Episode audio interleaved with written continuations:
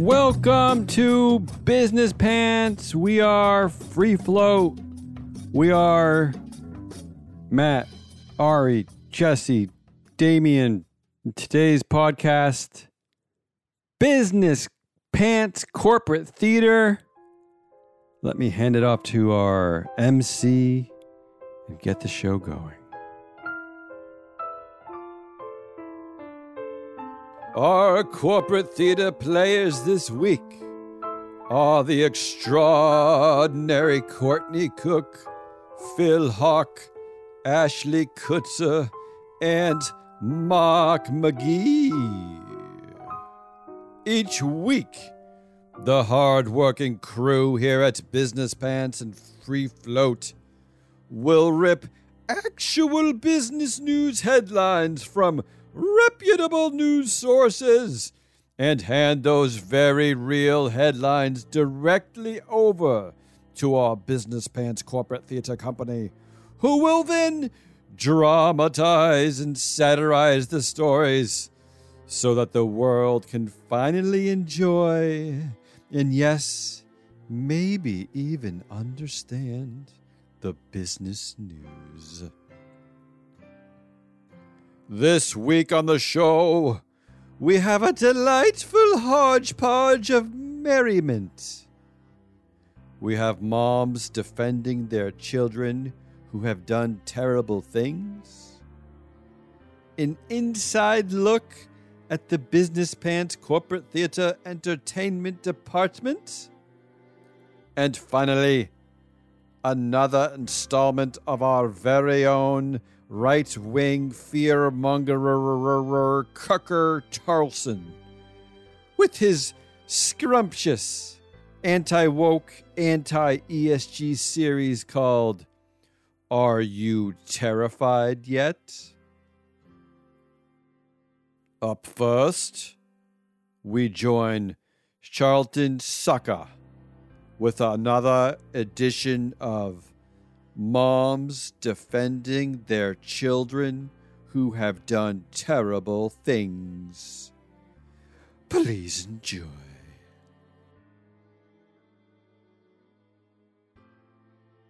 Hello, and welcome to another edition of Moms Defending Their Children Who Have Done Terrible Things. And I'm your host, Charlton Sucker, and let's get right to it. Recently, one Maye Musk, mother to what some people have erroneously labeled as an entrepreneur and an inventor, and what others have more accurately labeled as an irritant, a harmful human, and a potential harbinger for the end of days, Elon Musk recently defended her son, asking folks to, quote, stop being mean to him. Yes, this woman is asking people to stop voicing criticisms to her son, who claims to be a free speech absolutist. A man who famously purchased a speech platform for four times what it was worth and then sunk it. And yes, this is from the woman who has stated that when she visits her genius boy, her words, he makes her sleep in the garage. yes, we did not make that up, folks. Look it up. Anyway, this week, through the power of history, satire, and looking some shit up on the Wikipedia, we present the most likely fictional speeches of history from moms defending their children who have done terrible things. First up, we have Mama Mussolini. Let's have a listen to her try to defend her son Benito. Hey, what are you all a saying, uh huh? Stop being a mean to my boy. He's ruling Italy. He's doing a good job. What are you saying? He's friends with that Hitler guy? Uh, he's helping him take over the world? He's spreading fascism all over the globe? Get out of here with that talk. Why, I oughta. Stop being so mean to my genius son. And who can forget the lovely speech made by Anna Parshukova, mother of Rasputin? So you want to criticize my son, my sweet Gregory? Stop being so mean to my boy. He's great religious leader. What's that you ask? Of which sect? Eh, who knows, but he's great religious leader. What's that you're saying? He's a manipulative political weasel who is ruling Russia through his influence over the czars? Ha! Nothing could be further from the truth. He is simply trying to help rulers and Russia. What's that you retort? By saying that I am admitting that he has influence over Russian rulers? Stop being so mean to my boy. I heard what you all did to him last week. You fed him poisoned cakes, which did not affect him. Then he drank three glasses of wine that you had poisoned, from which he was fine. Then you shot him, but it did not keep him down. He chased the guy who shot him outside, and then that same guy shot my poor Gregory again. And what's this? He still gets up? what are you going to do next? Wrap him up in a carpet and throw him in the Nassau River? Yeah, like that'll stop him. Stop being so mean to my genius son. And who can forget Agrippina the Younger, mother to Nero, Emperor of Rome, giving this a gripping uh, defense of her son? Hey, uh, ciao. Uh, what are you all saying, huh? Stop being mean to my boy. He's ruling Italy. He's doing a good job. And boy, can he play an instrument. Rome was burning and he wasn't distracted at all by it. How can you uh, criticize him? Uh? And did you hear that in the most uh, recent Olympics, he won every medal? Uh? Only a smart boy can do that. Uh. What? You think he's a stupid boy? You think he's a, a dumb? Uh, what, like, like the sort of guy who would uh, uh, pay four times what something is worth and then break it? That kind of guy? No way, Pompey. Stop being a so mean to my genius son. And if you order now, we have a bonus speech that only just came out this week. Fatima de Volder, mother of some guy calling himself George Santos. Listen to what she has to say when she hears folks criticizing her son. Who? George Santos? You mean George DeVolder? I can't think of anything bad he's done. No, no. He helped build a couple bridges and he paid for the repairs at 50 libraries in the state. No, no, no. I know it sounds wild, but he, he told me so himself. Yep, and he also plays piano really well. He can play both Rachmaninoff and Stravinsky piano reductions at the same time. Uh, no, no, I have never heard him play, but, but he told me so himself. He also helped Spider Man and Superman on the same mission. Y- yeah, I know. They're from two different intellectual properties, but hey, isn't that even more impressive? Uh, stop being so mean to uh, that guy um, who told me he was my son. Thank you, moms. Or should I say, thank you, mothers. Uh, this next sketch is a very special inside look at the Business Pants Corporate Theater Entertainment Department.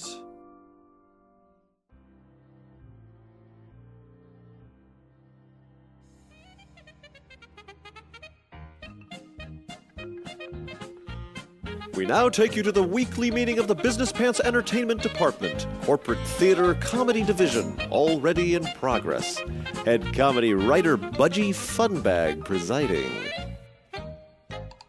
And then we have Elon Musk slip on a banana peel and fall into a giant vat of vanilla pudding. oh,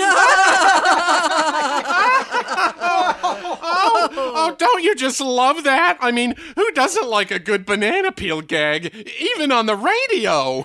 And the vanilla pudding just adds another level of insanity. It's like, who has a vat of vanilla pudding just sitting around? It's so absurd. Oh, I know. Dare I say it may be too funny? I'm kidding. Nothing is too funny. I see what you did there. Oh. Oh, oh my goodness, what fun. Oh, okay. What's our next story? Oh, oh my, yes. This one, this one definitely will take all our powers of funny. Well, what is it, Budgie? Oh, on January 20th, a software engineer at Google was laid off only hours before she went into labor with her second child. oh my oh, god. My, my, that is a challenge, isn't it? Is there anything in there we can make funny? Well, how about this detail? The woman's husband, who also works at Google, had woken early and heard news of the layoffs. He was not laid off himself, but he checked his wife's email and saw that she was. I woke up around 6 a.m. and my husband was just saying, I'm so sorry. Uh, you know, I think there's something wickedly farcical about that. Picture this the harried husband hearing the initial news about the layoffs and then running back to his wife's room to tell her, but she's loudly moaning and doing her breathing exercises. So he runs back to the computer and sees the email that the wife got laid off and makes a sad "oh" remark, and then and then sees that that, that he didn't get laid off and makes a loud "yes" remark. Uh, and when the wife yells from the other room, "What are you doing? Uh, who are you talking to? Get back in here!" Uh, and then he stammers, trying to think of a nice way to let her know, and just ends up saying, "I'm so sorry. You just got laid off." Uh, we could throw in a, a sad trombone sound effect or, or even a laugh track. Oh, I don't know, Budgie. Oh, uh, we can make it sound like a scene from a French farce or a, or a Blake Edwards movie. Those are always funny. The woman said she couldn't stop shaking and crying, and she's going through a very difficult postpartum experience.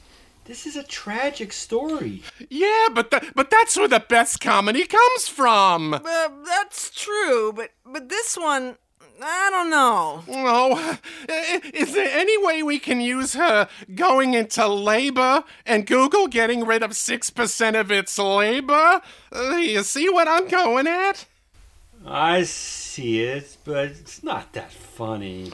No, no, you're right. You're right. Oh, great Jehoshaphat, this is a tough one. Uh, well, I'm afraid we're just gonna have to pass this off to Anoya. Who?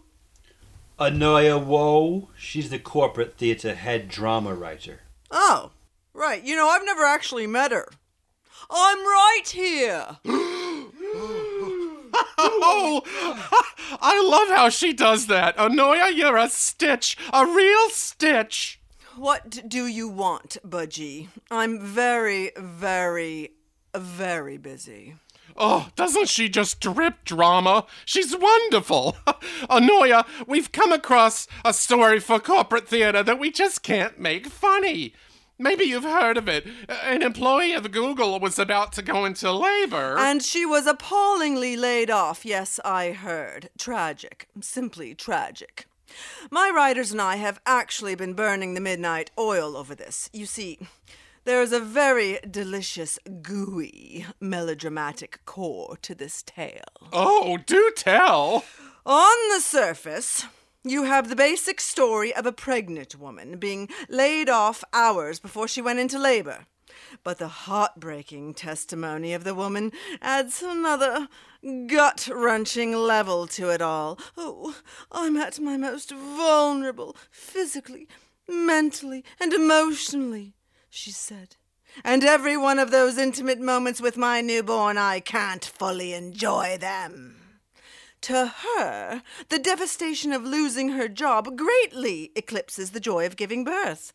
There are no details that the news caused detriment to the child's delivery, so we can safely assume the child is happy and healthy.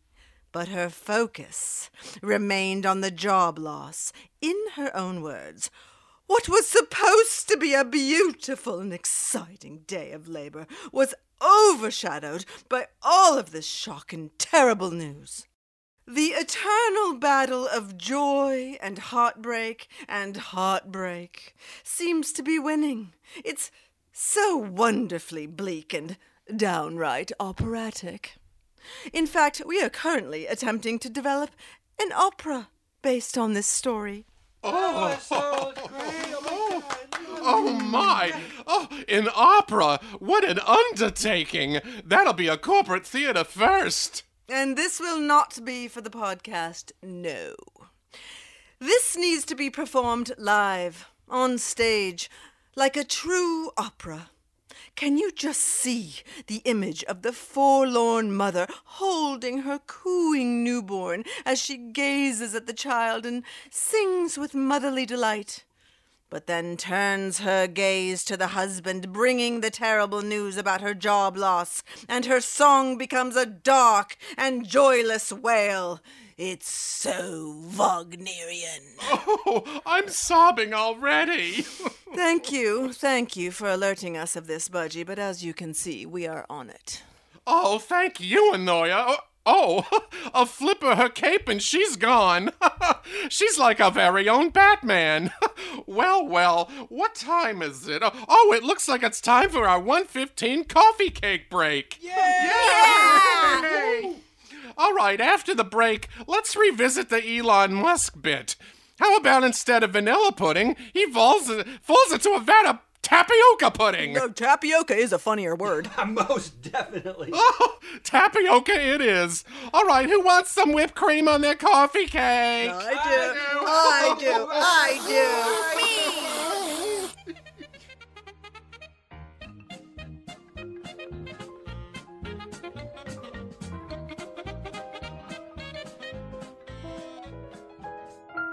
Before I get to our last sketch, let me once again thank our Business Pants Corporate Theater. In alphabetical order, they are Courtney Cook, Philip Hawk, Ashley Gutze, and Mark McGee. Thank you. Our last piece is the return of our very own cute and cuddly right wing fearmonger, Cucker Tarlson, with his delicious and delectable anti woke, anti ESG series called Are You Terrified Yet? This week, Cucker is warning us about woke chicken.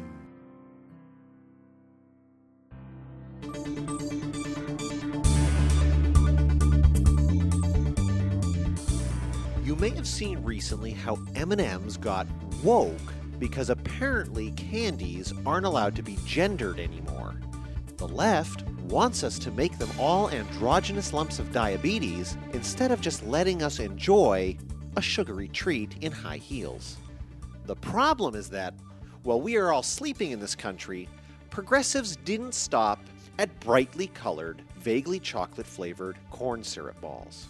No, instead, Antifa has been hard at work in concert with money managers you've never heard of and the Democrats to change everything about the food you once loved. And once you see it, you can't unsee it. I'm Cucker Tarlson, and this is Are You Terrified Yet? I'm going to read something to you from a Wendy's Chicken Nuggets commercial from 1995. Dave, the founder of Wendy's, says Wendy's chicken nuggets are all white meat. I see a lot of you order them for your kids, and then I see you eat some while they're not looking. Come on, buy your own. Or this from a Church's Chicken, what used to be a family owned fried chicken restaurant in 1995. For 99 cents, we'll give you two big juicy pieces of fried chicken. Now, if you're a reasonable person in America, those commercials are a nice piece of nostalgia for a time when leftist inflation wasn't driving prices up. That Wendy's meal that was 99 cents is now 2.39 and the church's chicken will set you back 4.49 today. We have ESG, or environmental, social, and governance policies, the backroom dealings between leftist elites, to thank for those price increases. And while that's bad enough, here's something you probably didn't notice white meat and big, juicy pieces. There was a time when everyone of all races, creeds, and religions could consider white meat to be the best and big to be just fine. But now Even to say it is to run afoul of an outraged left looking to influence your every thought. Yes, what should terrify you is that the thought police aren't just out to turn us all into socialists, but they even want to destroy the basic meritocracy of our chicken. Let's go back to Wendy's, for example. Last spring, Wendy's launched a campaign called Good Done Right to placate the woke leftist investors at places like BlackRock and State Street.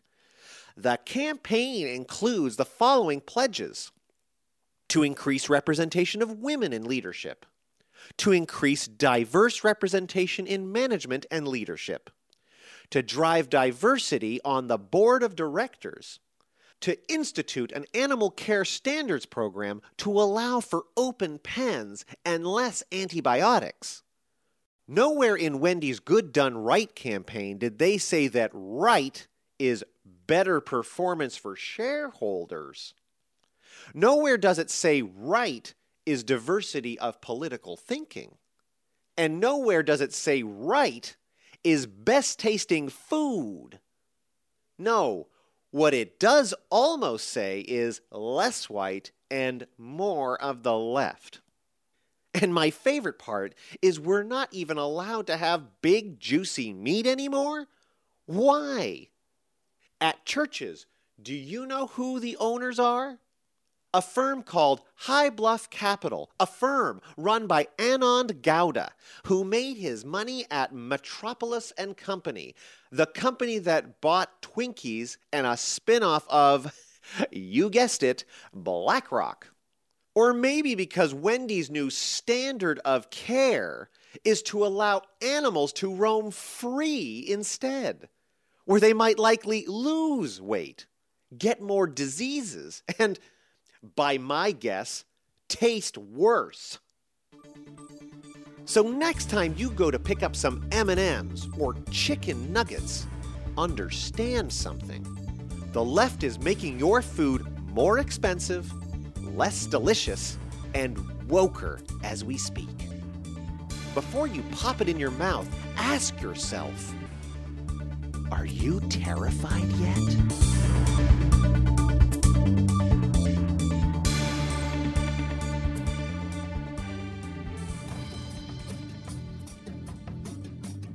We are Board Sabermetrics, and we will be back tomorrow without this silly voice, I promise. And please, go ahead, share this podcast with your pal.